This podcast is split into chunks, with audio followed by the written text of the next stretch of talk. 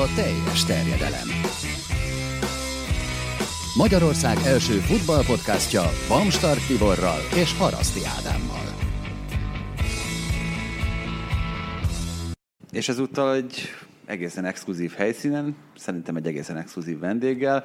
Telkiben vagyunk, Szekeres Adrián az, aki ezúttal csatlakozott hozzánk, és nagyon szépen köszönjük neked és az MLS-nek is, hogy ez összejött ez az interjú, ez a podcast. Nem vagyok könnyű helyzetben akkor, amikor be kell, hogy mutassalak téged. Választhatsz itt a U20-as válogatottal világbajnoki bronzérmes futbalista, vagy egykori futbalista most már, az MLS videóelemzője, illetve hát a Spiller TV állandó szakértője.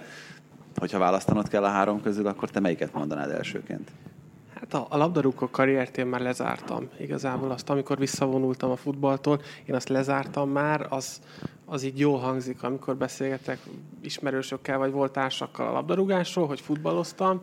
Néhányan még meg is ismernek, vagy tudják azt a múltat is. Most már inkább azt szeretem mondani, hogy stábtakként dolgozok videólemzőként itt a válogatottnál, és ha elmegy odáig egy beszélgetés, akkor meg szoktam említeni is, hogy a, a Spiller TV-nél mint szakértő dolgozom, de ebben is óvatosan szoktam fogalmazni, mert, mert vannak, akik egészen nagy színvonalon űzik már ezt a szakmát, akár itthon is, akár, az, akár sőt inkább jobban Európában, és nem nagyon szeretem magukhoz. Ugye mindig te szokták kiavítani, hogy most már vállalt vagy szakértő vagy itt vagy nálunk.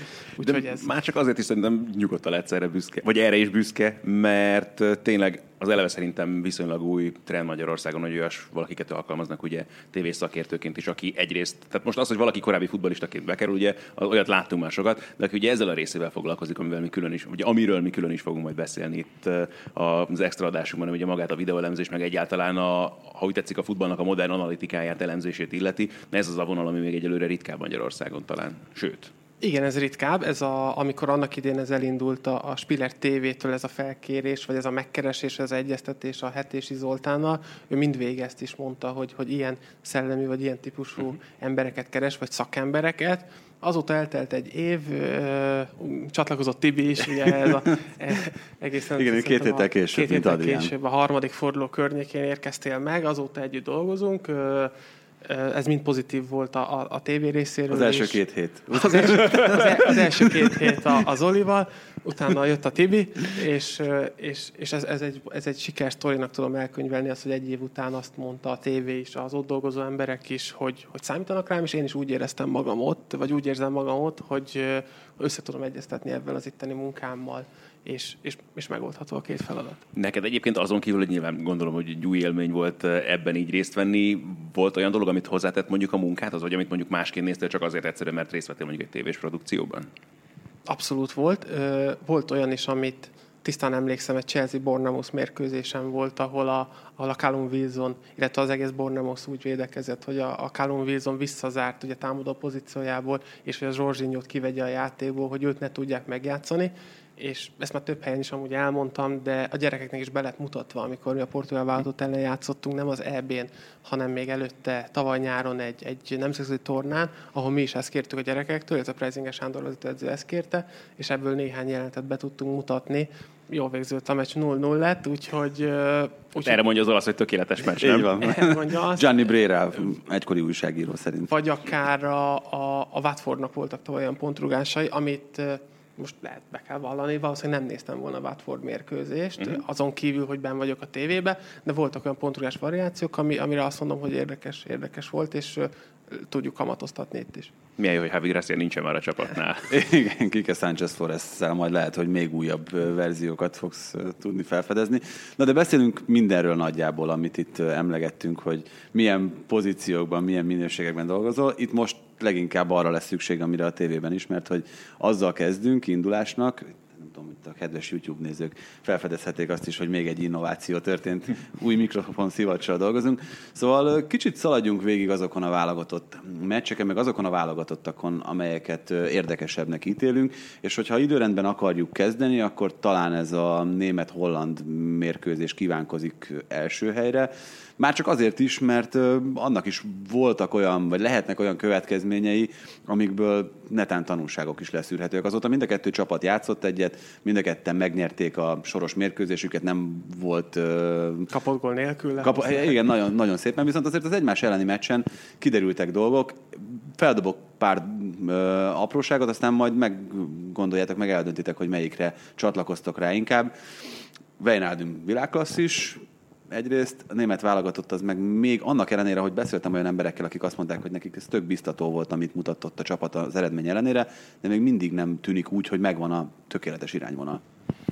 Ez itt a legérdekesebb kérdés talán egyébként az irányvonal, mert szerintem a legtöbb német szurkolónak azt lehetett nagyon nehéz feldolgozni. Nagyon vicces volt, tehát én már eleve, amikor a kezdőcsapatot néztem, hogy három abszolút közép hátvéddel állt fel lőv, nem igazán tudtam hová tenni elsőre a dolgot. Hát, de nekem négy, egy... négy közép hátvéddel lett világbajnak annak idején, tehát hogy... De jó, de, de, ők, de ez az, hogy ők azért más rendszerben játszottak. Itt most az, amit láttál, nekem abszolút az a Contefél olasz válogatott jutott eszembe, meg a Juventus, ahogyan védekeztek. Tehát ahogyan ők tolódtak, ahogyan rendeződött ez három-négy vagy akár öt védőbe is az egész mérkőzés alatt, és a német szurkolók, amennyire figyeltem a reakciókat, meg a német újságírók is egyébként azt dolgozták fel a legnehezebben, hogy így gyakorlatilag teljesen átengedték ugye a kezdeményezést a hollandok számára a németek, és hogy hazai pályán ezt teszi a német válogatott, hogy nem... Identitásvesztés? Hát vagy identitás keresés talán, vagy mint hogyha maga Löw sem tudná eldönteni, hogy pontosan milyen játékot is szeretne játszani vagy játszatni ezzel a csapattal, és ez volt a legfurcsább. Mind a mellett egyébként, hogy szerintem az első fél időben ez egészen jól nézett ki, vagy, vagy működőképes volt, inkább így fogalmaznék.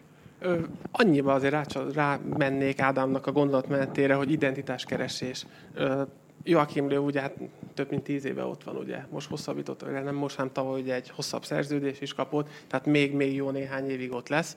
Egyfelől szerintem onnan is meg lehet ezt közelíteni, vagy akár azok a játékosok is, akiket most tesztel, vagy visszavonult játékosok, hogy egyfelől neki is mindig meg kell újulni évről évre, vagy akár két évente meg kell újulnia.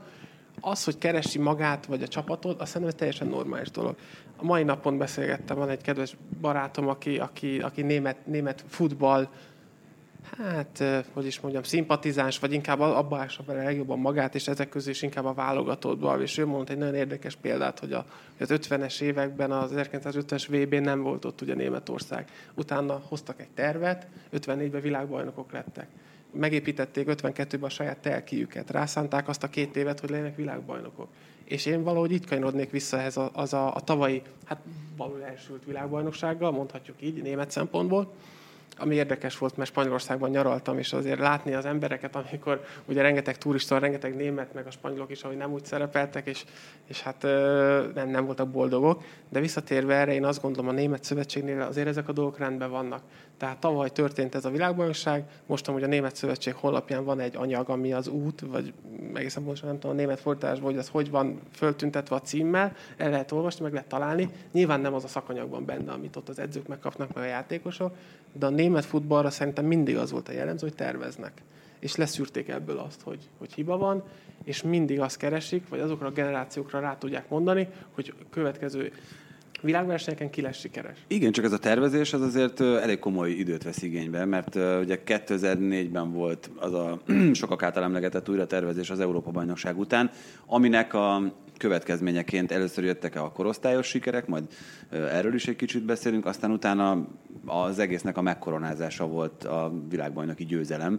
Tehát, hogy itt akkor megint 12 évről, vagy 10 évről kell beszélni, akkor, amikor, amikor egy ilyen útkeresésnek? Nem ezen... gondolnám egyébként, hogy annyira messzire kéne menni. Az a másik fel, hogy azért Löv egyébként is szeretett variálni, az, az, az neki sosem okozott problémát, hogy akár mérkőzésen belül is, de pláne aztán két mérkőzés között egy egészen más uh, taktikát alkalmazzon a csapatával. Itt igazából, ami szembe, szembetűnő volt, szerintem hátul vannak problémája német válogatottnak, és ott hiányzik igazából. És úgy, hogy mennyire volt ez, ez okos gondolat, akár itt a fiatalitás, akár itt a frissülés jegyében lemondani arról a Boatengről, meg arról a Hummelsről, akiknek én is azt gondolom, meg hát szerintem rajtam kívül még nagyon sokan, hogy még azért bőven lenne helyük ebben a válogatottban. Ez a holland mérkőzés is talán ezt mutatta egyébként. Hát és mind abból, hogy ugye mind a ketten 88-as születésűek, tehát csak azt veszük egy éve idősebbek, mint én, 31 évesek, még bőven lehetne bennük, bennük jó pár meccs. Szerintem mind a ketten 70 fölötti válogatottság számmal rendelkeznek, ami azért igen magas, ez, ez bőven lehetett volna még még növelni, de úgy gondolom, hogy, hogy ez az, amit már pedzegettem az előbb néhány mondattal ezelőtt, hogy, hogy tudatosan építkeznek arra, hogy ezek a, most belefér. Hát mindenhol a középhátvédek bomlasztanak, úgyhogy őket kell. Hogy, hogy azért 2 0 az nem nézett ki olyan rosszul, tehát az megvolt. Uh-huh. De lehet, hogy úgy van vele, hogy ez fél év múlva legyen akkor több, több és még több. De van ennek, lehet ennek más magyarázata, mint az, hogy ö, valami fajta személyes ellentét is közrejátszik itt abban. Ugye itt a kettő említett mellett még Thomas Müller az, aki, aki ebben benne volt, és hogy, hogy nem, azért a Bayern Münchennél is, amikor felvetődött, hogy kik a belső Igen. ellenzék, vagy kik alkotják a belső ellenzéket, akkor nagyon hasonló neveket lehetett olvasni. Tehát ö, nekem az, az ezzel kapcsolatban a gondolatom, de hát persze nem lehet bele az ember ennél jobban, hogy itt Löv inkább erőt akar demonstrálni ennek a három embernek a kipattintásával. Még csak nem is feltétlenül erre gondolnék egyébként. Lehet, hogy szerencsésebb megfogalmazni ezt úgy, hogy a csapaton belüli harmóniát szerette volna talán egy kicsit inkább megteremteni, vagy egyenesbe hozni. És nyilvánvalóan ez üzenet a fiatal játékosok felé is, vagy a fiatalabb játékosok felé is, hogy bízik bennük Ginter meg a többiek számára is akár, hogy igen, ti lehettek a meghatározó erők, meg a, a, azok, akikkel leginkább számolunk a közeljövőben, csak főleg itt mondjuk táj esete volt érdekes azon a holland mérkőzésen, aki azért nagyon nem nézett jól. Lehet, hogy egyébként neki ez elsősorban ezzel a három védős rendszerrel volt problémája, mert ő a Leverkusenben ezzel nagyon nem találkozott. Nem tudom, ezen is lehet, hogy érdemes elgondolkozni. Minden esetre az biztos, hogy kicsit ilyen ja, a fürdővíz meg a gyerek esete áll fent talán ezzel kapcsolatban. Hát keresik egymást, az biztos. Én, én is ezt mondanám, tehát ilyen a csapaton belül kohézió, most ugye oda tette a voksot a fiatalok mellé, ezzel lehet, hogy már az említett Bayern Münchenes dolgok is, hogy ott mindig az volt, vagy azt keresték, hogy ki az a bűnbak, vagy ki az a lázadó személyiség, hogy hát Tomás Müllerről teli van a, teli van a YouTube-ben, bármilyen, bármilyen média, hogy, hogy egy mekkora figura, azért már a Bayern Münchenből azok, akik az ő játszótársai, vagy, vagy így fogalmaznak, vagy a haverjai, egy Ribery, egy, egy, egy Robben ugye már nincsenek ott, tehát lehet, hogy ott is elindult egy váltás, és hát ugye ez a német válogatottban is, ha ő egy ilyen hangaló típus volt, azért, azért ebbe csinyán kell bánni. Nagyon erős közösségek vannak egy válogatotton belül, egy klubcsapatban is, egy válogatotton belül, és ha megvan egy kialakult mag, oda nehezen fogadnak be új embereket, és ha a szövetség vagy az edző meg azt kívánja, hogy legyen, akkor bizony meg kell bontani ezt a magot. Azt hittem, hogy kicsit rá kapcsolódtak erre a Weinaldum vonalra is, de nagyon nem haraptatok rá, úgyhogy még egyszer megpróbálkozom vele. Is. Ez a holland válogatott, ez most csak emiatt, a két eredmény miatt néz ki ennyire jól, vagy, vagy ott azért a jövő nagy csapatát lehet sejteni a háttérben, mert azért, hogyha megnézzük, hogy nagyon sok poszton vannak olyan játékosaik, akik abszolút a legmagasabb szintet képviselik. Ugye Van Dijk, hát mondjuk Delichtnek nem a Napoli elleni meccsét kell majd megmutatni, hogy, hogy ott hogy futballozott, de ez a Van Dijk Delicht nagyon jól néz ki. Wijnaldum... Bocsánat, azért... Bereg itt láttam közben itt elvonulni az ajtó előtt, aki integetettek. Készülök a ma esti mérkőzésre. Szóval ugye Wijnaldum szintén annak a Liverpoolnak volt alapembere, nyugodtan mondhatjuk az előző szezonban, amelyik bajnokok ligája győzelemig menetelt. Hát nekem egyedül, amikor megnéztük az összehetést, akkor Babel volt az, aki egy kicsit ilyen örülök, jó hogy jöttem. Na, de pont ezt akartam mondani, örülök, hogy őt kiemelted, mert hogyha itt arról beszélünk, hogy lőv a problémás embereket egy picit így megpróbálta eltávolítani a csapattól, hát Babel se ez az egyszerű figura, sőt. Tehát pont hát, az sőt, a... szerintem Babelen most még a Fulemhez képest, ugye a Fulemes időszakhoz képest is van legalább 5 kiló fölösleg. Ezt vártam, hogy ezt mikor hozott a Fulemes. Hát én emlékszem, amikor januárban ugye elkezdtük az, hát nem is új szezon, mert ugye nem volt nagy leállás. Én azt mondtam akkor, hogy ez a Babel képes arra, hogy valamit, valamit, valami reményt, sugarat adjon a Fulham szurkolóknak. Hát a gólokkal nem maradt adós, nem, mert nem, a rugott gólokkal nyilván egyedül kevés volt, meg ott a Fulhamnek nem is a támadójátékával volt a probléma, az alapprobléma. Ha csak Babelre most visszakanyarodunk, vannak akik a problémásabb játékosok, az edzőnek ugyanígy le kell vele ülni, beviszi még oda akár a pályaedzőt, vagy, vagy, vagy egy, egy kapitányt, vagy a játékostanácsot, és elmondják neki, hogy rád ez a szerep vár, ennyit fogsz játszani, valószínűleg itt vagy beállsz a sorba, vagy akkor sajnos nem tudunk rád számítani. Wijnaldumra visszatérve, hát melyik edző ne nyúlna egy úgymond olyan tengelyhez, ahol van egy Van Dijk lehet rájuk építeni, rengeteg fiatal jön, talán egy kicsit önfényezést lehet ilyen mondani, hogy volt szerencsém tavaly kétszer is a válogatott kapcsán kint egy konferencián az Ajax Amsterdam arénával eltölteni, illetve rá egy, egy, egy másfél hónap később az Ajax Akadémiát bemutatták nekünk részletesebben is, hogy hogy dolgoznak. De már az első konferencián az volt az embernek az érzése, hogy ezek tök nyugodtak, a Holland Szövetségből többen tartottak előadást, ezek tök nyugodtak, ezek tudják, mit akarnak, ugyanaz lezűrték az elmúlt tíz évet, hogy sikertelenség volt, elindulnak egy új úton, és ennek lehet az eredménye már a tavalyi Amsterdam csapat, az Ajax Amsterdam, ahogy ugye eljutott a, a négy közé a bajnok ligájába, ugye hát nem kell kiket tudott kiverni. illetve, illetve a holland válogatott is ugye a döntött tudott játszani a, a portugálok ellen a, Nemzetek a, a. Nemzetek Ligájában a nyáron. Mm, Ha némi, némi párhuzamot lehet vonni a németek között, szerintem, szerintem ez belefér egy nagyobb nemzetnek, hogy van egy ilyen kisiklása, csak aztán utána hozzák Mhm. helyre, és mielőbb térjenek vissza. Akkor előrébb tart a holland válogatott, mint a német? Szerintem itt, itt, itt tényleg, hogyha itt belső harmóniáról, meg csapategyensúlyról beszéltünk, szerintem ez lehet az, amiben, amiben Kuman jobban áll, mint Löv, és tényleg Babelre csak azért kanyarodnék vissza, mert azt volt nagyon jó látni ezen a német mérkőzésen, hogy mennyire hasznosan és mennyire harcosan játszott. Tehát az, ahogyan ő vívta a párharcait, ahogyan beletette magát tényleg mindenbe, a labdákat is szerzett, tehát hogy ez az, amit feltétlenül nem biztos, hogy elvársz egy ilyen játékostól. Meg tényleg neki is egy kicsit olyan kisiklott a pályafutásra szerintem, ahhoz képest, amit vártak tőle akkor, amikor kikerült először, amikor ugye el- eljutott ugye Liverpoolba is, és hogy ahhoz képest még nagyon keveset hozott ki szerintem magából, de azért látszik, hogy van még benne, látszik, hogy használható, és Kuman úgy tűnik, hogy tényleg megtalálta vele a hangot, és tudtára tudta adni, hogy milyen feladatkört kell betölteni, és és ennek ennek tökéletesen felejteni már el. Még Depayról azért mindenképpen pár gondolatot beszéljünk. Azért a négy meccs, 11 kanadai pont az önmagáért beszél, ugye négy gól, 7 gól passz, egészen elképesztő produkció. És ha már itt az elveszett tehetségekről volt szó Babel esetében, akkor ez ugyanígy elmondható Depayra is, akiről nagyon sokáig azt gondoltuk, hogy az. Aztán a Lyonba szerződés volt a kulcs. Lyon, igen. Igen, én is egyből, ahogy Ádi, Ádi említette Wijnaldum, vagy Babbelt, hogy ugye egy, egy, egy tehetség, ami nem szeretem ezt a szót használni, hogy, hogy elpazarolt tehetség, vagy nem jött ki belőle. Nyilván, nyilván több összetevően ennek is. Többet gondoltunk róla, igen. Többet gondoltunk róla, vannak ilyen játékosok, Hát te látta azért párat a pályafutásod során, nem, nem? pont erre akartam kiukadni, hanem, hanem inkább arra, hogy most is akár az U17-es ebben ott voltunk, és, és voltak olyan játékosok, akikre azt gondolom, hogy, hogy komoly meghatározó szereplői lesznek a, a, a jövő futballjának. Jó karriert futhatnak benne, és nem csak magyar játékosok. Ja, nem, most nem csak arra gondoltam. hanem, hanem külföldire. Ezt majd az idő eldönti, de visszatérve Depayra, ugye ott volt egy Manchester időszaka, talán 30, két, másfél-két év alatt 33 mérkőzés, nagyon a gólokkal se volt, ö, aztán négy gólt rúgott. Ez a Lyon szerződés, de hogy abból utána még tud egy nagyobbat ugrani, mm, Az egy nagyon érdekes dolog, hogy neki ugye változott egy picit a szerepköre is azzal, hogy megérkezett Lyonba, hiszen nagyon sokszor, főleg ugye itt az előző szezon második felében már ugye ö, Genesio gyakorlatilag centerként használta. És nyilvánvalóan nem az a kifejezett befejező csatár, a, ha rágondolunk, de úgy tűnik, hogy nyilván nem is ezt várják el tőle elsősorban, hogyha őt játszhatják középen, meg a holland válogatottban is ugye ilyen feladatkört tölt be, és hogy jól áll neki. Tehát ez nyugodtan kijelenthetjük vele kapcsolatban. És ami mondjuk érdekes nekem a, a németeknél, hogy igazából Löw se találja meg szerintem azt az emberét, akit centerként Center szeretne pozíció. játszatni, és a hollandok úgy tűnik, hogy ilyen szempontból mindenképpen jobban állnak. Ami Wijnaldum a holland válogatottnak egyetértetek, hogy az Bernardo Silva a portugálnak? Mármint Hát, hogy aki ennyire a motorja, ennyire. Aha. Tehát a Bernardo Silvának szerintem nagyon más a szerepe a portugál válogatottban, mint a Manchester Cityben.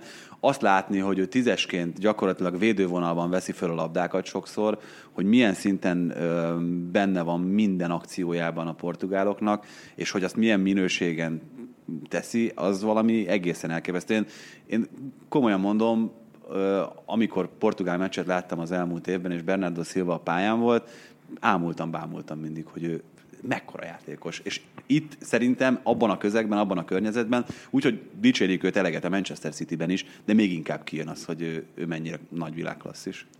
Hát talán erre annyit lehet mondani, hogy a, a Citybe még több világklassz is van uh-huh. mellette. Ott, ott azért egy, egyfajta képen be kell állni a sorba, vagy egyfajta módon be kell állni a sorba. Itt meg egy portugál vállalatban, ugye hát elő Ronaldótól várják, hogy befejezze az akciókat, helyzetbe hozza a társakat, de a támadásépítésekbe, tehát védtek elpazarolni egy olyan játékos, mint Bernardo Silva, aki, aki tényleg, ahogy mondod, minden, minden támadás átmegy rajta, lehet, hogy ott nincs mellett olyan játék, nyilván nem teljesen igaz, de ilyen Hát hatékonysággal... William Carvalho nem nézett ki rosszul. Igen, igen, szintén. tehát vannak, vannak de, de, de pontosan ezt meg tudja oldani. A másik meg van egy olyan keringése, amivel képes ezt végigfutni, mert, mert azért valljuk be, az igen nagy területeket tud bejátszani.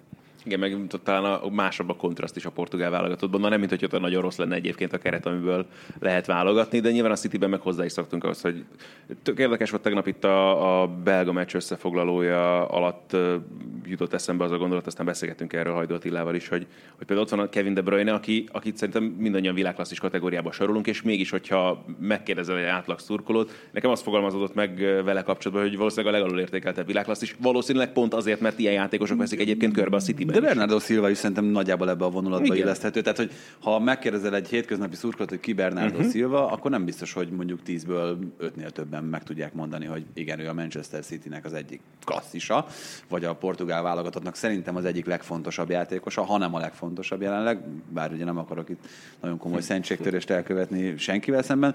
Itt ami, ami szerintem érdekes, és a portugálokkal kapcsolatban erről már beszéltünk, úgyhogy nem is nagyon ragadnék le ennél a témánál, hogy volt egy nagyon nagy generációjuk, ami igazából semmit nem nyert. Én aztán erre azért mondjatok valamit, hogy Fernando Santusnak tulajdonítom azt, hogy megtalálta azt a játékot ennek a csapatnak, és megtalálja évről évre, mert azért most már változott a kezel alatt elég sokat, amivel ez a legeredményesebb tud lenni, és le a kalappal maga a portugál válogatott, meg a szövetségi kapitány előtt is. Talán ezt onnan közelíteném meg, hogy azért az, az a generáció, ami kiment, ami kiment, később beszélünk az olaszokról, azért az egy másfajta futball volt. Uh-huh. Tehát most nem azt mondom, hogy akkor még a labda az kocka volt, félre ne értsetek, de az, az egy más típusú futball volt. Tehát ahogy itt többször beszélünk a tízes pozícióról, ugye, hogyha a kedves nézők nem talán a tízes pozíció az a tipikus irányító volt. Ugye a ékek mögött játszott általában, támadók mögött. Ma már ez nagyon kevés játékrendszerben található meg, vagy illetve nagyon kevés helyen keresik ezt a típusú játékost. Ugye az, azok mindig ki volt a tízes, aki aki neki a támadásra nem kell annyit kivenni. Pengés, letolcs, igen, mert pocak is volt, ha már belemegy, de nem. Tehát a, a, a világ top futballjában nem ez volt, hanem inkább ezek az idán típusú játékosok. Ma már ezek nincsenek meg, ugye. Tehát ma már egy, egy Kevin De Bruyne-t, ha mondasz, akkor azt el tudod képzelni itt is, akár, de, de ugye szélen is el tudod képzelni, mert inkább az az ő pozíciója. És amire vissza szeretnék kanyarodni ilyen téren, az a portugál utánpótlás. Tehát minden világversenyen ott vannak, minden világversenyen meghatározóak, van honnan meríteni, és ebben az új hullámmal, amit én a, talán azt mondom, ez a, ahol a szélső játék, ha csak egy 4-3-3-ra gondolunk, ugye a szélső középpályások, vagy a szélső bocsánat, támadók, azok, akik hol támadók, hol vissza tudnak zárni akár egy, egy öt középpályásra a középső zónába, ezeknek a játéka annyira megváltozott, hogy most már nem azok a szélsők vannak, hogy leviszi az alapvonalra, beadja, mm. hanem befelé jönnek, mélységbe mennek, és a portugálok voltak szerintem a, a, az utánpótlás korban, akik ezt nem azt mondom, hogy a leghamarabb felismerték, de a legjobban ki tudják használni. Egyébként ez nagyon, nagyon jó gondolat, mert ha az ember Rafael guerreiro vagy, vagy például itt ugye Bernardo Silvára mm. gondol, akik pontosan ebben iszonyatosan erősek, akkor, akkor az azért látszik, hogy ebben hihetetlen komoly merítése van a portugál csapatnak. Beszéljünk Angliáról, amelyik szintén egyelőre elég meggyőzően szerepel. Nem is azt gondolom, hogy ott elől bármifajta probléma lenne, bár ugye Kén kicsit haloványabban kezdte a bajnokságot, de itt a válogatottban azért bizonyította, hogy nem felejtette el gólt lőni, meg, meg focizni. Sterlingre aztán igazán nem kell túl sok szót pazarolni, mert nem hiszem, hogy ott abban bármifajta ö, olyan beszélgetés alakulnak, amiben nem értünk egyet mind a hárman. Rashford szerepe lehet esetleg kérdéses, meg ez az angol középpálya összetétel, ami, ami mintha úgy látnám, hogy még Southgate-nek is okoz problémákat és fejtörést. Hát Rashfordnak ugye fel kell nőnie itt egy nagyon komoly feladathoz, ami, ami szerintem talán őt is meglepte, hogy ez ilyen gyorsan jutott rá lehet, hogy a válogatottban még egy fokkal kevésbé, mint a Unitedben, mert az, hogy egyszer csak kiderült róla, hogy akkor az első számú centerként kell. De ez az, hogy a válogatottban meg soha nem lesz első számú center, amíg ott van Kén. Tehát, mm-hmm. hogy ott, ott, valószínűleg ez nem fog bekövetkezni, ott mindig egy, egy más vagy egy ilyen másodhegedűs szerepet kell eljátszani a, a válogatott csapatkapitánya. És mondjuk a válogatottban lesz szerintem nehezebb dolga egyébként, hogy hogy tetszik a csapatba kerülésre pontosan emiatt, mert tehát nyilván centerként ott van Kane, aki Mozdíthatatlan. Egy, egy ilyen tíz évig valószínűleg még ez lesz vele kapcsolatban a helyzet. A szélen meg azért ott hú, van felhozattal elég erőteljesen az angoloknál. Tehát, hogyha csak Jaden sancho gondolok például, aki bármelyik oldalon bevethető, bármikor, hogyha olyan kedve van Southgate-nek. Sterling és, kihagyhatatlan. És, és, szerintem jobban is áll neki azért az a pozíció, meg nyilván többen is játszik mostanában arra felé. Nekem Rashford abszolút a befejező ember, és akinek szerintem ott van középen a helye.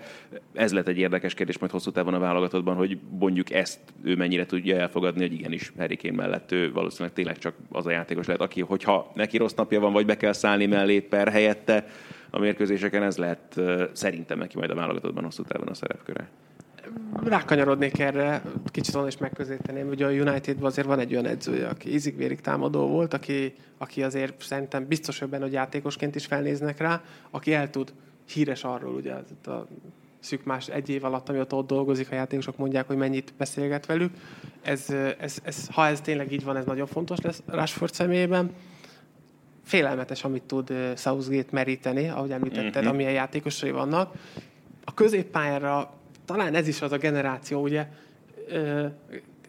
néhány éve idősebb vagy Tibi, ugye, Tehát én most vagyok 30 éves, még én gyerekként Gerard Lampardon nőttem fel, nyilván a, a számítógépes játékok, a, a Playstation, mindenki ebbe a bűveletében volt, hogy két ilyen játékosod van. Talán ezek a posztok is most már egy kicsit, egy kicsit változtak. Tehát az az angol válogatott, amit most már játszik egy 4-3-3, sokkal másabb feladatokat kell ellátni, egy, a három középpályásból mondjuk a két szélsőnek. Uh-huh. Sokkal többet kell uh, kimenni mondjuk a védekezésbe, bizonyos játékszituációkban. Nyilván függ az ellenfél szélső hátvédjét, hogy mennyire helyezkednek fönn, hogy mikor kell neki kilépni. Nem vagyok benne biztos, hogy ezt egy Gerard Lampard ezt úgy meg tudta, oldani, meg tudta volna ezt oldani tíz évvel ezelőtt, mint ahogy ma meg tudják oldani.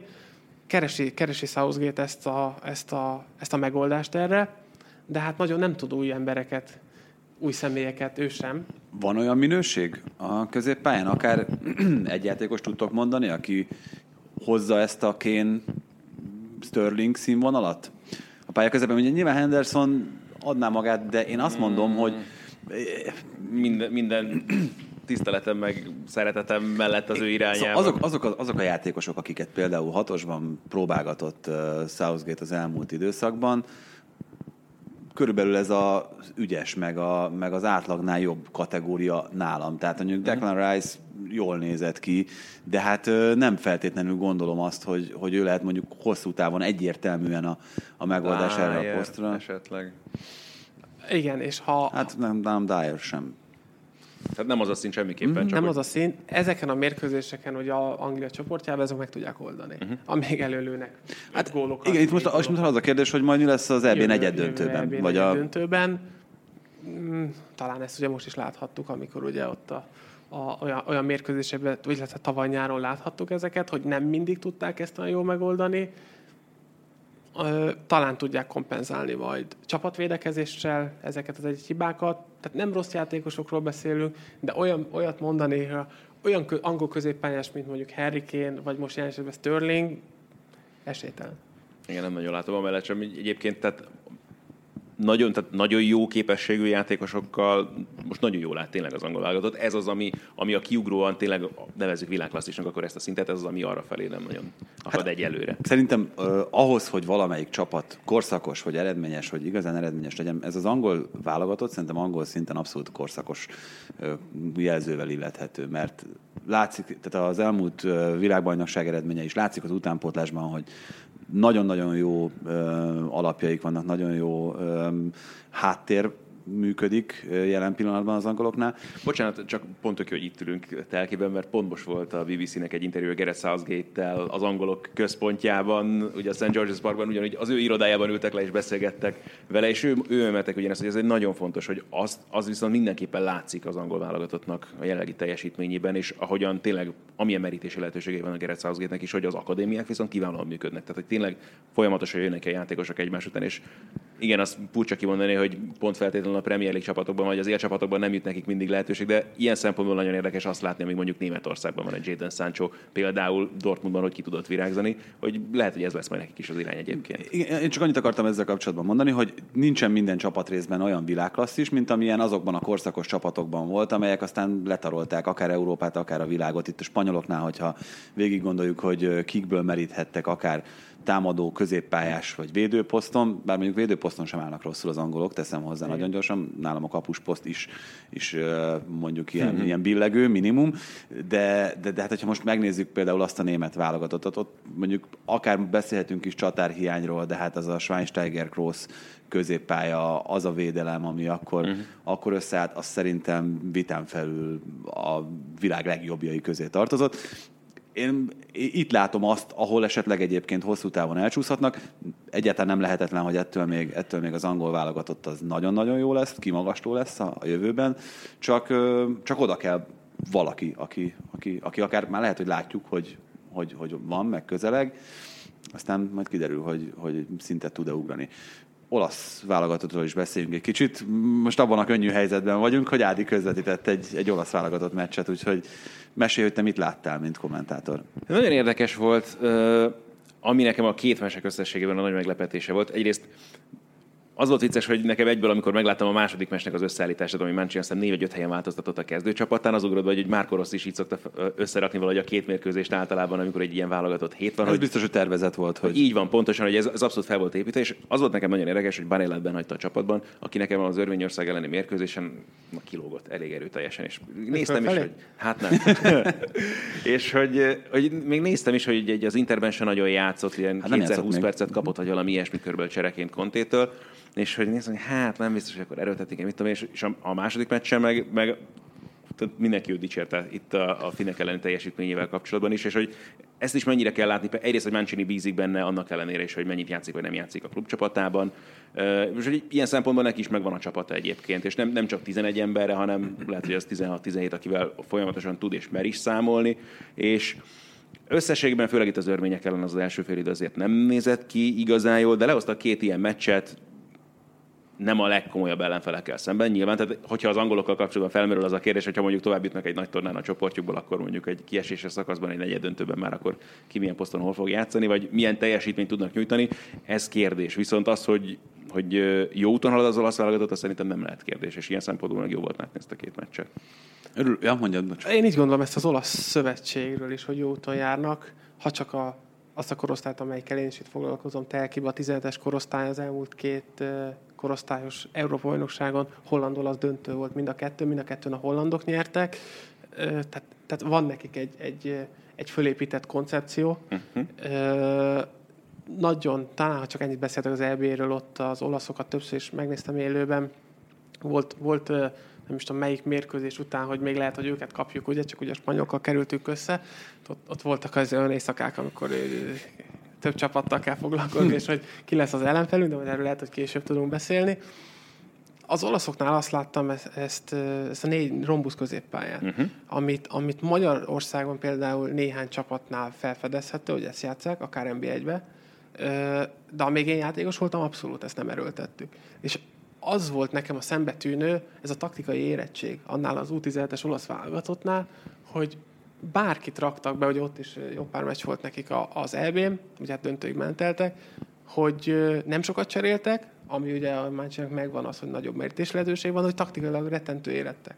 És lehet, hogy, hogy Mancini most pont ezt tudja majd kiaknázni, hogy olyan játékosok jönnek, persze komoly problémája lesz azzal, hogy a, a klubjukban nem játszanak ezek a játékosok, tehát ezt, ezt tartom magam ahhoz, hogy, hogy azt nagyon nehéz úgy fenntartani egy állandóságot egy játékosnál, hogyha csak a válogatottban hmm. játszik, vagy epizódista, vagy éppen szellemileg, mentálisan, hogy tudja azt feldolgozni, hogy egy top csapatban játszol. Az, az egyébként, hogyha választhatsz itt a, akár a fiataloknál, hogy mi a fontosabb szempont ebben a korban, hogy játszon, akár egy gyengébb csapatban, ahol többnyire alárendelt szerepet játszik, gyengébb társakkal, tehát viszonylag a saját készségeit, képességeit is kevésbé tudja kihozni, vagy edzen mondjuk interbéli társakkal, meg Juventus-béli társakkal, mint ahogy az Bernardeschi vagy Barella esetében mondhatjuk. Bernardeschi meg Barella is jelen pillanatban nagyon kevés ment le a szezonból.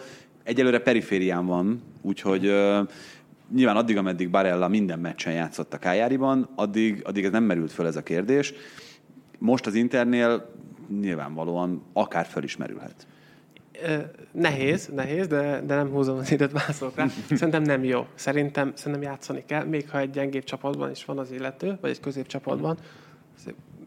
Bármelyik olasz csapatban azért jó játszani, tehát nem, nem, nem szeretem ezt is sem használni, hogy gyengébb csapat, játszani kell ezek az illetők lehet, hogy hétről hétre, vagy, vagy napról napra látnak egy Cristiano Ronaldo test közelből, ez mind szép és jó, de amint már nincs meg az a mérkőzés terhelés, vagy nincs meg az a, az a mérkőzésen való fejlődés, az én véleményem szerint, ott már, tehát a fejlődésük megakad. Ami ment mondjuk a Calgary-ba fölfelé, mert hétről hétre játszott 20 ember volt, magára válta ezt a szerepet, ki tudott teljesedni, ki tudott bontakozni, az most lehet, hogy odaig a Juventusnál ez megakadt, és még egy helyben áll és az az idő, amit, amit ott eltölt, hiába edz legnagyobb fokozaton, idővel nem biztos, hogy fent tudja tartani azt a motivációt, vagy azt a motiváltságot, hogy úgy edzem minden nap, hogy na, én most megkapom a lehetőséget.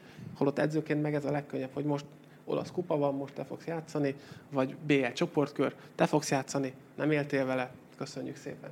Tehát ez egy nagyon veszélyes... Murinyónak volt nagyon, terep. nagyon kedvelt eszköze. Én megadtam a lehetőséget a Liga kupában az ifistákkal együtt, miért nem tudtál Hát jönni az, de az a Mourinho csapat, az megint egy olyan generáció volt, tehát az a Lucio, Julio Cesar a kapuval, Zanetti, tehát az nem, nem fog már több csapat is felnőni szerintem, hogy ilyen, ilyen ekkora egyén Stankovic, tehát sorolni tudnám, milyen játékosok voltak. Nyilván ez edzőnek ez. Én azt mondom, hogy játszani kellene.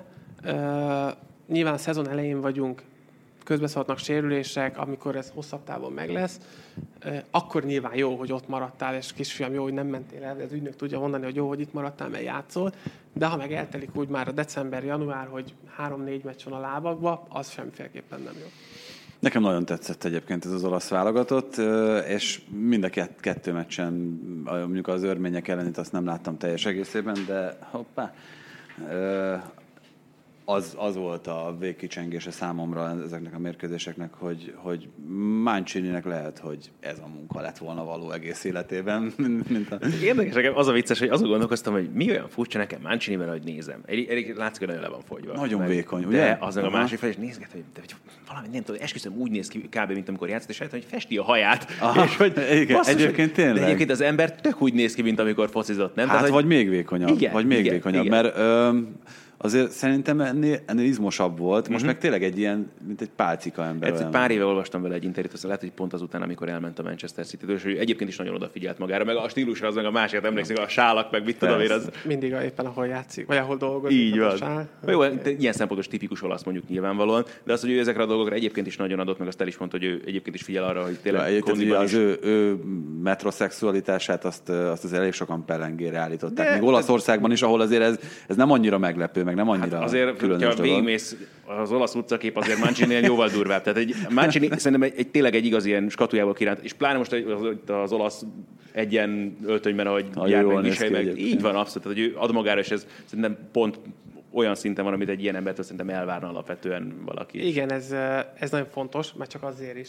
Nyilván nem ennyire extravagánsan, vagy ennyire kitűnni, de én is azért fontosnak tartom, hogy a játékosok előtt azért úgy, úgy legyek lenne a pályán, hogy ne azt lássák, hogy el vagyok éppen hízva.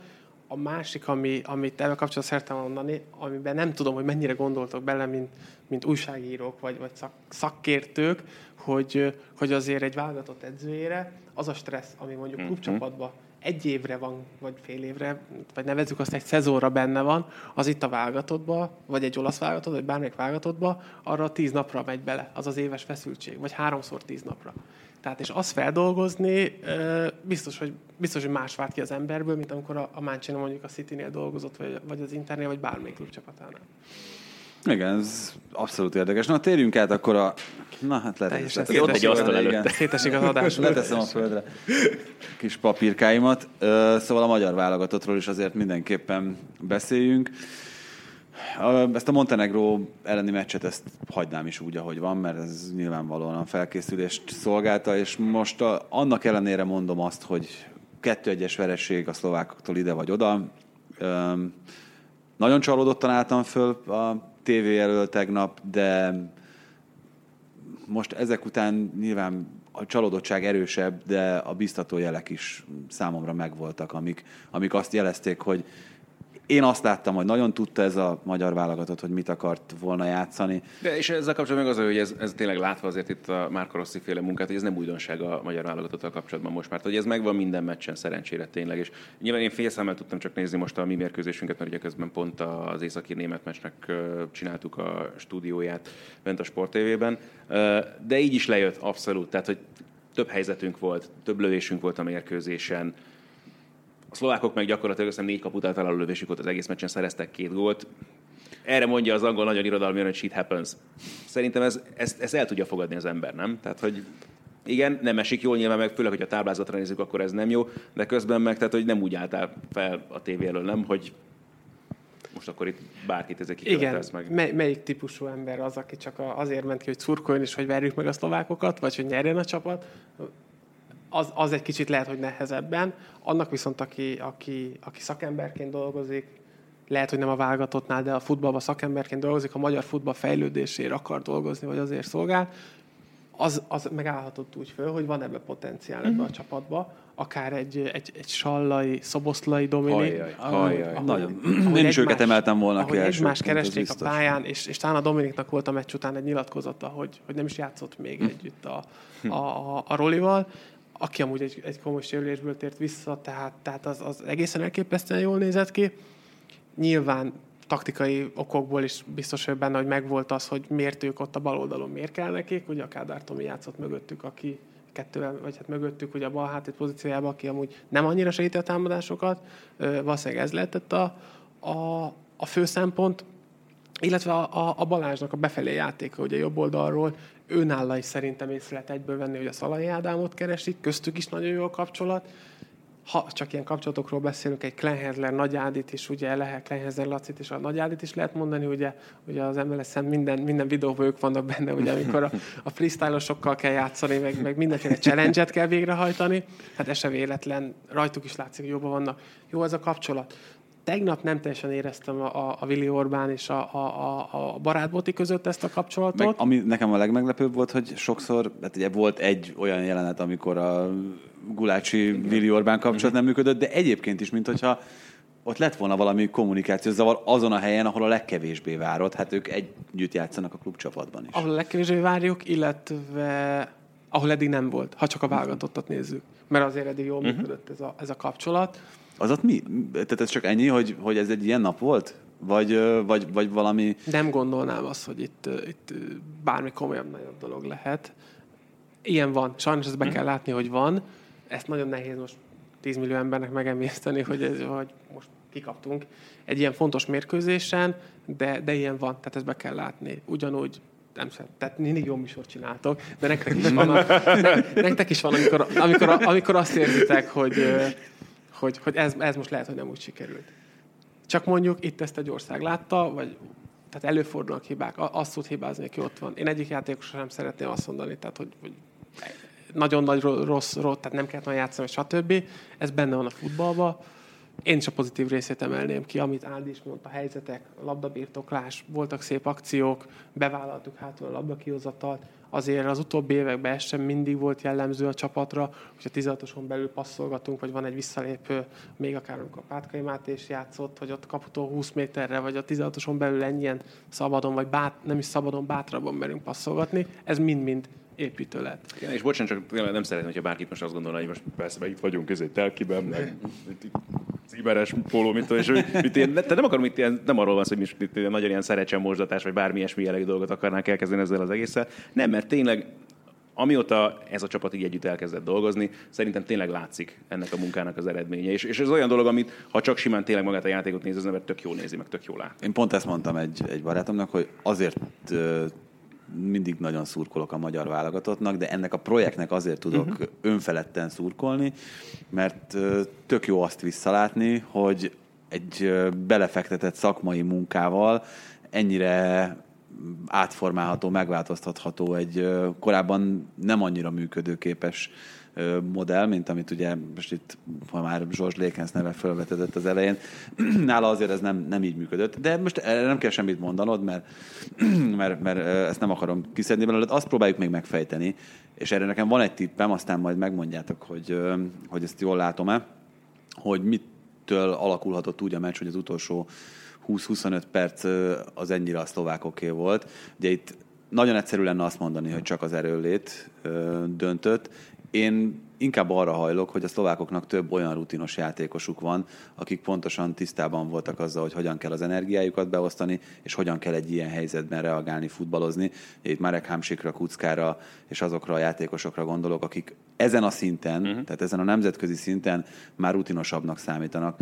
Szoboszlai Sallai Roland ö, esete azért különbözik, mert ugye Sallai egy, tényleg egy hosszú sérülés után tért vissza.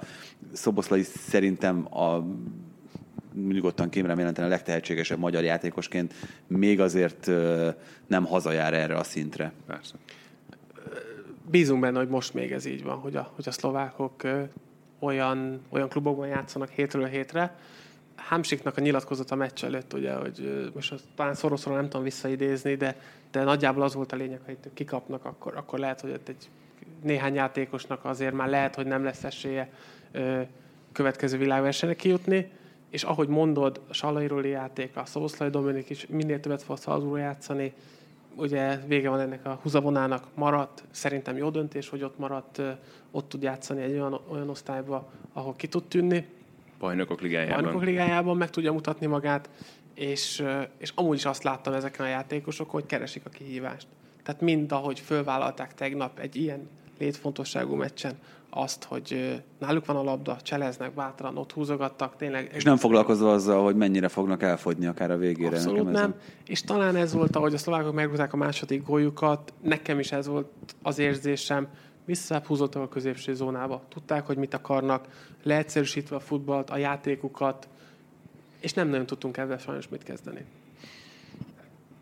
Nem? Szólsz hozzá most már Nem, nem fő, főleg tényleg ugye az, hogy egészében én nem láttam a meccset, hogy ilyen ha. szempontból most nagyon... De, de, én is egyébként azt gondolom, hogy ez ö, beszélhetünk még erről, de... ha, amiről szívesen beszélnek, viszont akkor ha már Na. itt tartunk, annyira jó volt látni ezt a szoboszlai szabadrugást. Tehát, hogy ezt már mondtam korábban is nyilván, tehát tök jó a tízes percben is látni. Hát meg ugye az megvan, hogy a végén, akkor ezt nem hiszem, hogy hallottad, ugye azt mondta, hogy Zsuzsák mondta neki, hogy ő rúgja el. Tehát nem az volt, hogy ő kérte el, hanem... És ez is milyen tök jó. Tehát, hogy... Jó, de ez, ennek nagyon jó az üzenete. Tehát, hogy ez ez és várj, és akkor azt meg pont bennem ragadt tegnap az összefoglaló alatt, hogy azt én már sokszor mondtam itt a podcastban is, hogy szerintem Dominiknak tök jól áll ez a tízes mez, Balázsnak meg tök jó tesz szerintem az a csapatkapitányi karszalag. És ez az egész, ez így, pláne ezzel a sztorival együtt meg szerintem mutatja, hogy miért. Neki is, illetve Szalai Ádámot mondhatom még így, akik, akik a, a, az elmúlt években mindig ott voltak, és mind a kettőjükön azt lehet látni, hogy, hogy úgy nyúlnak a fiatalokhoz, hogy úgy bánnak velük, tehát ezt a, szerintem az átlag ember is már megbocsátva a, a nézőket, hogy akik nem a futballban vannak, hogy és talán lehet, hogy ez így a magyar vállalaton, amit beszélünk is, ez a legjobb, hogy, hogy egy közösséget lehet látni, hogy segítik a fiatalokat, és, és mindenki megtalálja a helyét ebbe a csapatban. No, hát maradunk Magyarországnál, de egy kicsit korban lejjebb megyünk, mert hogy ugye többször elhangzott már az, hogy, hogy neked is van részed abban, hogy milyen merítési lehetőségei lesznek a jövőben a magyar válogatottnak, meg a magyar futballnak. Rád bízom, honnan kezdjünk a legfiatalabbaktól, vagy, vagy induljunk el szépen lefelé korban itt a, a nagyválogatotthoz a legközelebb álló 21-eseknél? Mehetünk időrendben, akkor lefelé. Jó, tehát akkor kezdjünk az U21-eseknél, ott ugye Gera Zoltán lett a szövetségi edző, és ami ott egy nagyon érdekes helyzet, hogy ugye kettő év múlva Szlovéniával közös Európa-bajnokságot rendezünk, ahol azért itt az elmúlt években láttuk, hogy már nagyon sok kész futbalistát, olyanokat láthatunk a pályán, akik akár topligákban is már rendszeres játék lehetőséget kapnak. Hogy állunk jelen pillanatban ezzel? Mert azért szerintem ez egy elég komoly lehetőség, hogy, hogy automatikus kvalifikációval megmutathatjuk magunkat ezen a színpadon. Ez egy jó, ez egy, ez egy, tehát nyilván egy Európai Bajnokságon részt venni jó, az, hogy hazai pályán tudjuk ezt, szerintem ez, ez egy még nagyobb löketet adhat a játékosoknak. Tehát, hogyha már ott vagyunk, hogy 2021. június-júliusában lesz ugye az Európai Bajnokság, de hát addig el kell jutni, ami egy, a már az említett Bereg Istvánnal pont ma reggel tudtunk néhány szót váltani erről, hogy mennyire nehéz ez, hogy tétmeccs nélkül jutsz ki egy, egy, egy világversenyre, vagy egy Európa-bajnokságra. De ez nem jó egyébként? Tehát, hogy ez nem a, pont azt feltételezi, hogy gyakorolhatsz, hogy, hogy még akkora nyomás sincs rajtad, mint amekkora esetleg egy selejtező miatt van? Csak talán meg ez a teher alatt nő a pálma címszó, vagy tehát hogy nyilván más az, hogyha az ember barátságos mérkőzéseken készül, más impulzusok érik a játékosokat is, nem? Mennyire kell kísérletezni egy ilyen korosztálynál? Tehát, hogy mennyire dolgoztok fix kerettel, most ezt itt akár melyikre értve, és mennyire cserélődik, variálódik akár hónapról hónapra az állomány? A korosztályos edzők általában azért egy 35-40 fős az adott korosztálynak a, a az edzőjének a fejében van egy 35-40 fős keret, aki, aki be tud gondolkodni. Az 21 ez kicsit speciálisabb, mert nem csak egy korosztályt fedhet le a dolog.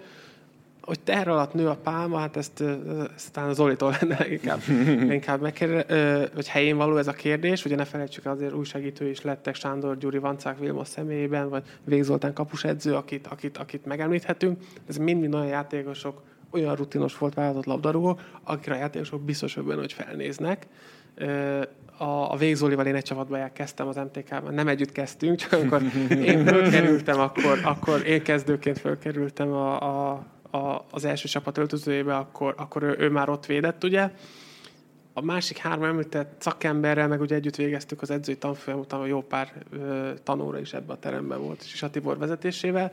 Tehát én úgy gondolom, hogy ők alkalmasak lehetnek erre, hogy megtalálják. Viszont visszatérve, hogy mondod, hogy jó, hogy tétes nélkül, kapásból így kezdted, hogy a Montenegrót felejtsük is el. Ami egy felkészülési meccs volt. Igen, de hát az szolgálja egyébként a felkészülést, tehát hogy az azért felejtsük el, mert engem rohadtul nem érdekel, hogy a felkészülési meccseken milyen eredményeket érünk el. Akkor, amikor meg selejtezőt játszunk, ott meg fontos, hogy kiussunk, tehát ott meg, ott meg ott lehet, hogy más szempontok alapján Jó, teszed össze a csapatot. Olyan szempontból, tehát a szlovák meccs egyébként is, hogyha nem is EB selejtezőről beszélünk, van egy pikantériája, ezt nem kell különösebben hangsúlyozni. Nyilván egyébként is mindenki arra volt elsősorban kíváncsi, tehát ilyen szempontból ezt a Montenegro meccset nyilván másként is néztem el eleve az ember, de abban meg tök igazad van egyébként, hogy tehát ezek pont azok a mérkőzések, ahol már Rossi meg tud próbálkozni, és nyilván próbálgatott is egy csomó mindent. Tehát ilyen szempontból meg hallja, milyen fontossága van. Nyilván nagyon fontos egy ilyen mérkőzés. Tehát a legfontosabb, hogy Zoli is megtalálja azt, akár azt a játékrendszert, azt a 20, 25, 30, akár 35 fős keretet is, akivel ő majd tud dolgozni, és hogy a játékosokkal azt megértetni, hogy attól függetlenül, hogy ez egy edzőmeccs, neked ott bizonyítanod kell, már csak azért is, mert a, mert a hazádat képviseled, illetve keressük azt a keretet, aki két év múlva egy szép eredményt el tud érni ezen az EB-n. Tehát ez egy izgalmas feladat, még így is, hogy nincs tét, de a végén, tehát egy, egy olyan kész terméket kell letenni két év múlva az asztalra, amiben nem fér az bele, hogy, hogy itt most csak kísérletezés legyen. Tehát itt, a, ha csak azt mondom a napi munkába, az Olékat, ahogy láttam, hogy elkezdték a munkát a, a nyári szünet után, minden nap ők is itt voltak az irodában, és dolgoztak, és már nézték a játékosokat, mind a saját, mind pedig az ellenfelet. Tehát, tehát egy magas fokú munka zajlik ott, aminek kell is, hogy egy jó eredménye legyen majd két év múlva. Tekintsünk egy kicsit ki az U19-esekre is. Ugye ott az elitkör az nem sikerült olyan jól, mint a ti korosztályatokban, viszont októberben már kezdődik is az új selejtező. Igen, az, az fontos megjegyezni, hogy az már egy másik korosztálynak a, a selejtezője lesz akikkel most Beneferé fog menni a, az U19-esekkel, ugye a hazai rendezésű selejtező lesz majd. Föl van itt írva nekünk Horvátország, Grúzia és Kazaksztán. És Kazaksztán nem biztos, hogy ebben a sorrendben, de Győrben lesznek majd. Kettő fog itt tovább jutni. Én úgy gondolom, hogy, hogy ez a csapat képes rá, régóta együtt vannak, a Ferivel már dolgoznak tavaly nyár óta, tehát amíg ők U18-osok voltak, jó pár nemzetközi mérkőzésen játszottak, igen jó eredményeket értek el, akár csak itt elkiben Olaszország ellen, talán Kecskeméten a svédeket is egy, egy, egy, egy, egy jó eredmény született.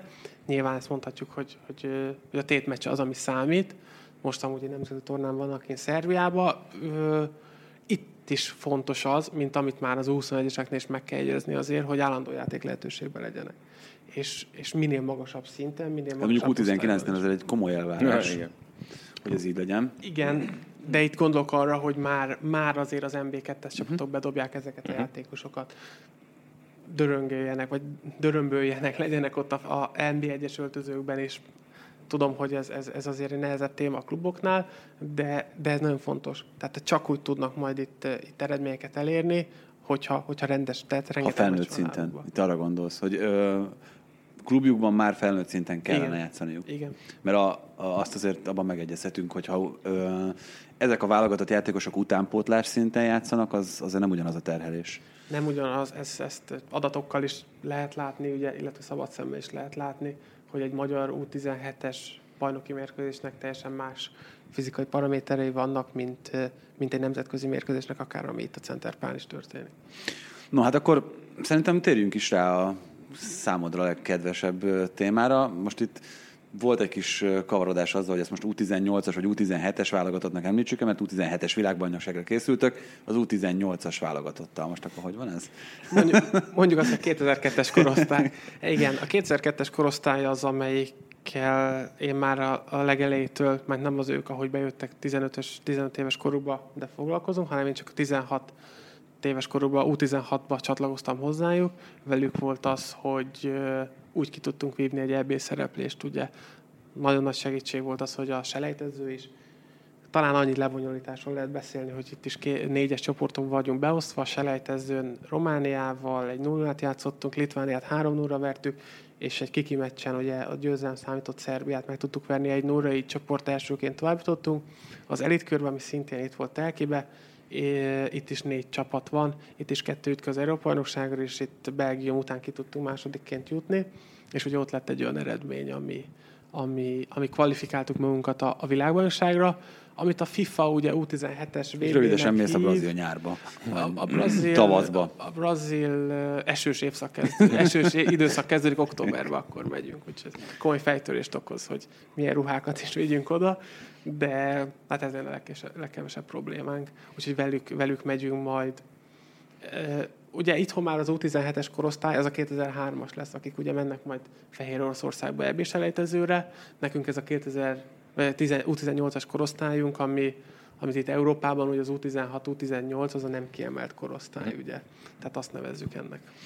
Itt um, mi a tapasztalatotok, a tapasztalatot, hogy um, amikor válogatott szinten játszanak ezek a, ezek a gyerekek, akkor mennyit számít a válogatottban nyújtott teljesítmény, és mennyit a klubjukban, amikor esetleg itt nemzetközi topligákból is érkező érdeklődők elkezdenek vizsgálódni ebben a korosztályban. Bocsánat, ezt azért érdemes talán csak kiemelni, mert ilyen szempontból számít szerintem nagyon sokat egyébként egy ilyen világverseny, és ilyen szempontból az, hogy egyáltalán szem előtt vannak ezek a játékosok, mert az meg egyértelműen nyilvánvalóan a különböző játékos megfigyelők ezekre az eseményekre, ugye mindenképpen eljutnak, jobban oda is figyelnek, és ha valahol ki lehet tűnni, azok nyilván ezek az események, és szerintem ezért lett különösen fontos, hogy egyáltalán hogy egy utánpótlás válogatott kiüssön egy, egy ilyen világversenyre, mert ott kerülnek aztán igazán hát, tényleg előtérbe. Egyszer olvastam egy, egy cikket erről, hogy az ilyen világ és Európa bajnokságokon a, a nézőtérnek a 30%-át adják körülbelül a scoutok és játékos megfigyelők, úgyhogy...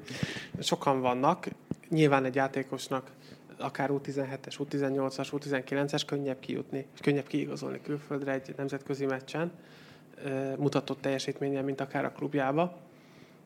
Mm, ha csak a mi példánkat vesszük, az U17-es EB után tudtommal három játékos igazolt ki külföldre, a ketten a Pármához, Kosznovszki Márk és a, a, a Balogboti, illetve illetve a Molnár Rajmund, aki a Benficához. Tehát az, ő, ez mindhárom kiigazolás, ez az LV mutatott teljesítmény. Ö, azt, hogy itt mennyi scout van, hát jó pár nagy klubot tudnék sorolni. Lehet, hogy így, amikor mentünk ugye Made in Englandre, akkor, akkor mindig pedzegettem, hogy volt itt Manchester City. Nyilván csinyán kell bánni Paris Saint-Germain, mert lehet, hogy nem minket figyelnek, hogy az ellenfél. És amikor ezekről Adrián beszélt, akkor mindig, mindig azt vettem észre, hogy mennyire nem értek a futballhoz, hogy olyan dolgokat figyeltek ezek a játékos megfigyelők, amiket egyébként egy hétköznapi halandó szerintem nem nézne, vagy nem. Abszolút. Volt, van, van erre mindig egy, egy ilyen kedves történet, a, amikor még játékos voltam, én a Velán Filippovicséknál uh-huh. dolgoztam, vagy dolgoztunk együtt, hát több mint tíz évig, és, és ők mondták egyszer egy vállalatot meccs után, hogy te mész föl fejelni, mert belső védő vagy szögletnél, és a scout nem csak azt nézi, hogy te most gólt fejelsz vagy fölé fejled, vagy mellé fejled, hanem amikor vagy én ráfejelem, vagy a csapattársam ráfejeli, te hogy mész vissza a te mhm. pozíciódba. Uh-huh. Hogyha mondjuk hátat fordítasz a mezőnek, és visszasétálsz, vagy kocogsz, az, az mondjuk mínusz de hogyha te tudod, hogy neked vissza kell állni, mert a kapus már végzi el egyből, és te sprintelsz vissza, és úgy sprintelsz, hogy fejed mindig a labdán, na az egy jó pont, mert erre lehet számítani, ez egy, ez egy ilyen karakter, hogy minél előbb elfogja a védekező pozícióját. Tehát vannak ilyenek, amiket ilyen apróságokat figyelnek, erre azért néhány film eszembe jutott, azért ilyen a hollywoodi sztorik, vagy ilyes, hogy miket néznek a, a scoutok, vagy a megfigyelők. Nyilván nekem is volt olyan válogatott mérkőzés, amikor, amikor ott ültem, ahol ők, és akkor láttam, hogy miket írogatnak a jegyzetfizetőkben, meg a, a telefonjukban. A nagyon érdekes dolgok ezek, de, de azért egy válogatott alkalmazottnak ezekben nem szabad belefolyni. Tehát nem... Világos, persze, hát az el, el, is minden valószínűleg, hogyha, hogyha ezek, ezek a szempontok szerepet játszanának Abszolút, bármi. abszolút, meg tehát ettől én teljes mértékben is határolódom, hogy bárkinek is itt tippeket segítsek, vagy, vagy akár csak fontos elmondani, felvételt kijuttatni, tehát ezek, ezeket, ezeket nagyon zártan kell kezelni, és, és fontos dolgok a kérdésed erre irányult, nem, hogy a külföldiek... Igen, igen, igen. igen. Na, szerintem arra abszolút válaszoltál, amire, amire én kíváncsi voltam. Még egy dologról mindenképpen beszélünk. Vagy... Talán még annyit, hogy inkább a scoutok az U17-esre fókuszálnak. Uh-huh. Mert azt mondják, hogy 19-es eb vagy akár egy 21-es eb ott már, ott már azért olyan csapatok vannak ezek a játékosok, hogy ott már elvitték őket. Tehát az, az inkább ezeken a, a, az U17-es EB-n, vagy a, vagy a FIFA által rendezett 17-es VB-n, ahol hemzsegnek, mert ott még ugye, ott, mutat, ott mennek ki először ugye a szabad piacra. Hát tehát meg így így van, pont ezt akartam, hogy még egy nagyon fontos ö, opció ebben, ami lényeges, hogy tehát nyilvánvalóan egy játékosnak, ha megnézzük, hogy hogyan alakul mondjuk az életében az átigazolására költött összegek, azért exponenciálisan növekednek, ahogy Hogyne. megy előre, halad előre a pályafutása, és nyilván ez még az az, az, az időpillanat, amikor még az ő felfogásuk szerint a legnyomottabb áron tudnak valakit megszerezni. Ez így. Na még egy téma mindenképpen, ami bele kell, hogy férjen ebbe a mai adásba, az pedig pontosan az, hogy kicsit vonjuk össze ezt a három korosztályt, és nagyjából egyébként ezt kezdted el pedzegetni, meg erre kezdtél el válaszolni, hogy akkor U17-es korosztályban kezdik el scoutolni.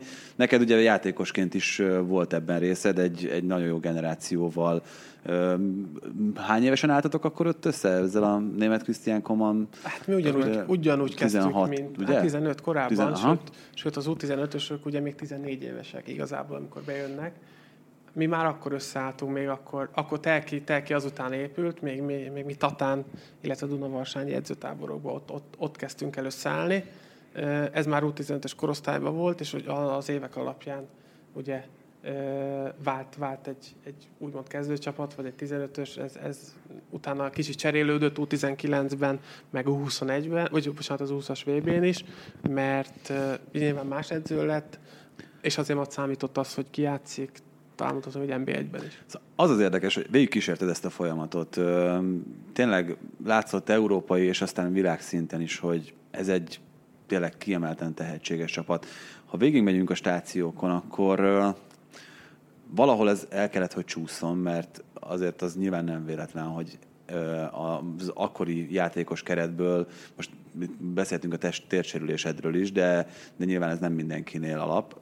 Gulácsi Péter az egyetlen, aki topligában játszik, hogy ennél azért sokkal többre voltatok hivatottak, nem? Csak kicsit készültem.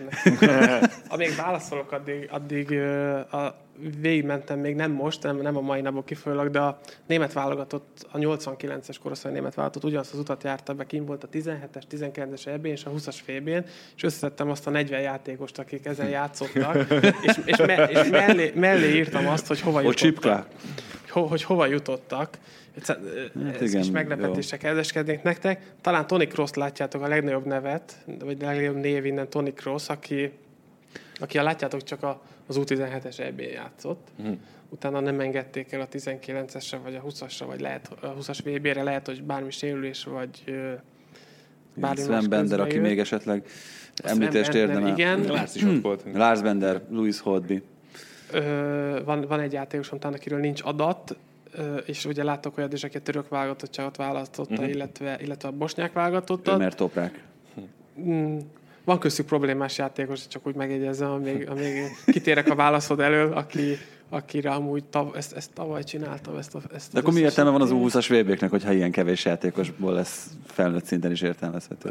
Válaszolok, visszatérve erre a játékosra volt, akire rálőttek, képzeld el, aztán Törökországban játszik, és olyan ügyekbe keveredett, hogy rálőttek. Ezt amúgy el is tehetetek majd, hogy Köszönjük kedvéért. Nehéz, hogy miért rendeznek 20-as VB-t, marketing szempontból. Tehát, hogy a, hogy a nagy cégek, a Coca-Cola meg, nem, meg tudják mutatni magukat. Nyilván nem feltétlenül ez. Ö, Na azért, jó, de most igazából a kérdés arra vonatkozott, hogy végig kísérve ezt a folyamatot, minden lépcsőfokot megtettetek együtt, sikeresen, tehát, hogy mindenhol volt sikerélményetek, az U17-ben, az U19-ben, és aztán utána onnan most itt válogatott szinten is mindenki arról beszélt, hogy na, ez lehet majd a gerince a következő nagy magyar válogatottnak. Hát a gerince nem is lett, de a sikernek könyvelhető el. Ha csak az 20-as csapatot vesszük a védelemből, Szabó Jani, Debreceni Andis bemutatkozott a, az a válogatottban. Ha középpára megyünk, ugye Korcsmás volt, vagy őt még a védők közé is vehetjük, Koman Vladimir. Azért ezek a játékosok voltak, amik például Egervár Sanyi bácsinak a, a válogatottsága alatt, hogy a Korcsmás volt, és igen sokat játszott, vagy a Koman Vladimir, hogy később miért nem lett belőle gerinc, mm, jöttek más játékosok más korosztályokból. Ö, te- Talán én is néztem, ha jól emlékszem, a 89-es korosztályból tegnap csak a Némo volt ott a keretben, vagy ha Gulát oda Hát, vesszük, igen. de ő ugye egyel fiatalabb, de nyilván velünk volt.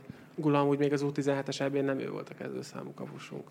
Talán a 19-esen változott ez meg, majd utána a 20-ason.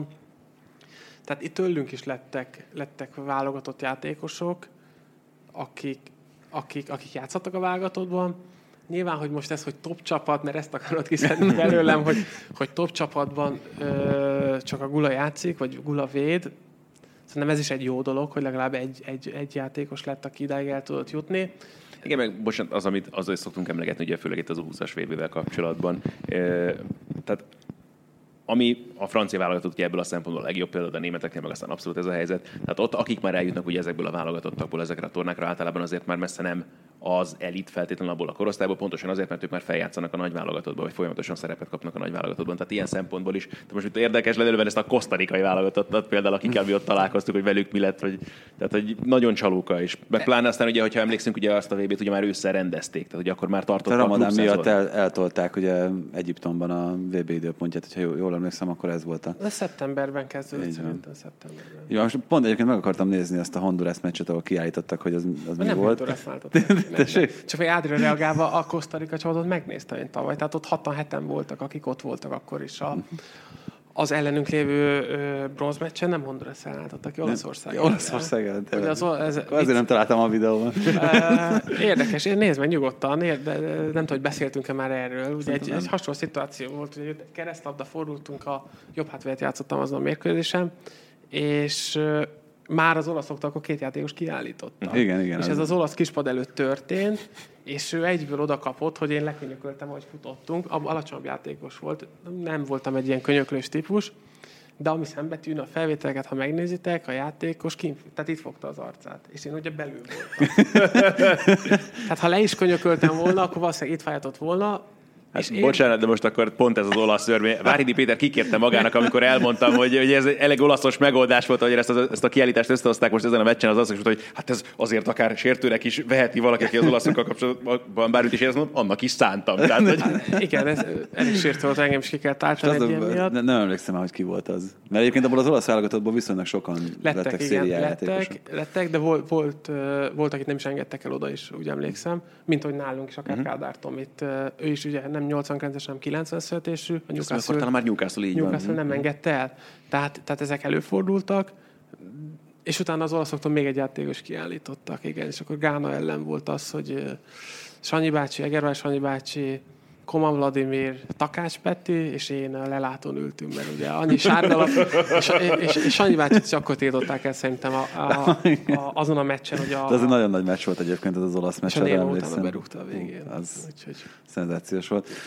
Na hát uh, szerintem nem sikerült azért teljesen megfejteni itt a, azt, amit, Na amit hát. szerettünk volna, de, de, de, de nagyon sok mindenben szerintem közelebb kerültünk Lesz a megoldáshoz. Úgyhogy nagyon szépen köszönjük, Adrián, hogy vendégül láttál minket. Most itt nem az elfogadtad a meghívásunkat a, a jó terminológia, hanem hogy vendégül láttál minket. Reméljük, hogy még hallunk a podcastban. Köszönjük a meghallgatást, sziasztok! Ez volt a teljes terjedelem. Magyarország első futballpodcastja Bamstart Tiborral és Haraszti Ádámmal.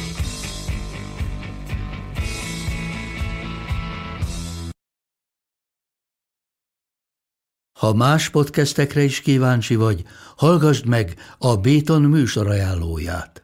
El tudod képzelni, hogy a podcastet, amit éppen most hallgattál, fél év múlva már a mesterséges intelligencia generálja? Mi sem. De ha érdekel, eljötte már a gépek lázadása. Hallgass bele az Embertelen podcastbe. Orsós Lajos vagyok, a műsor házigazdája. Egyelőre még élőben. Egyelőre. Fedezzük fel együtt, hogyan ismerkedik, randizik, mesél és vitatkozik Betty és Péter, két teljesen mesterséges intelligencia. Lajos, a podcast címét mond még egyszer, Léci. Oké. Okay. Embertelen podcast.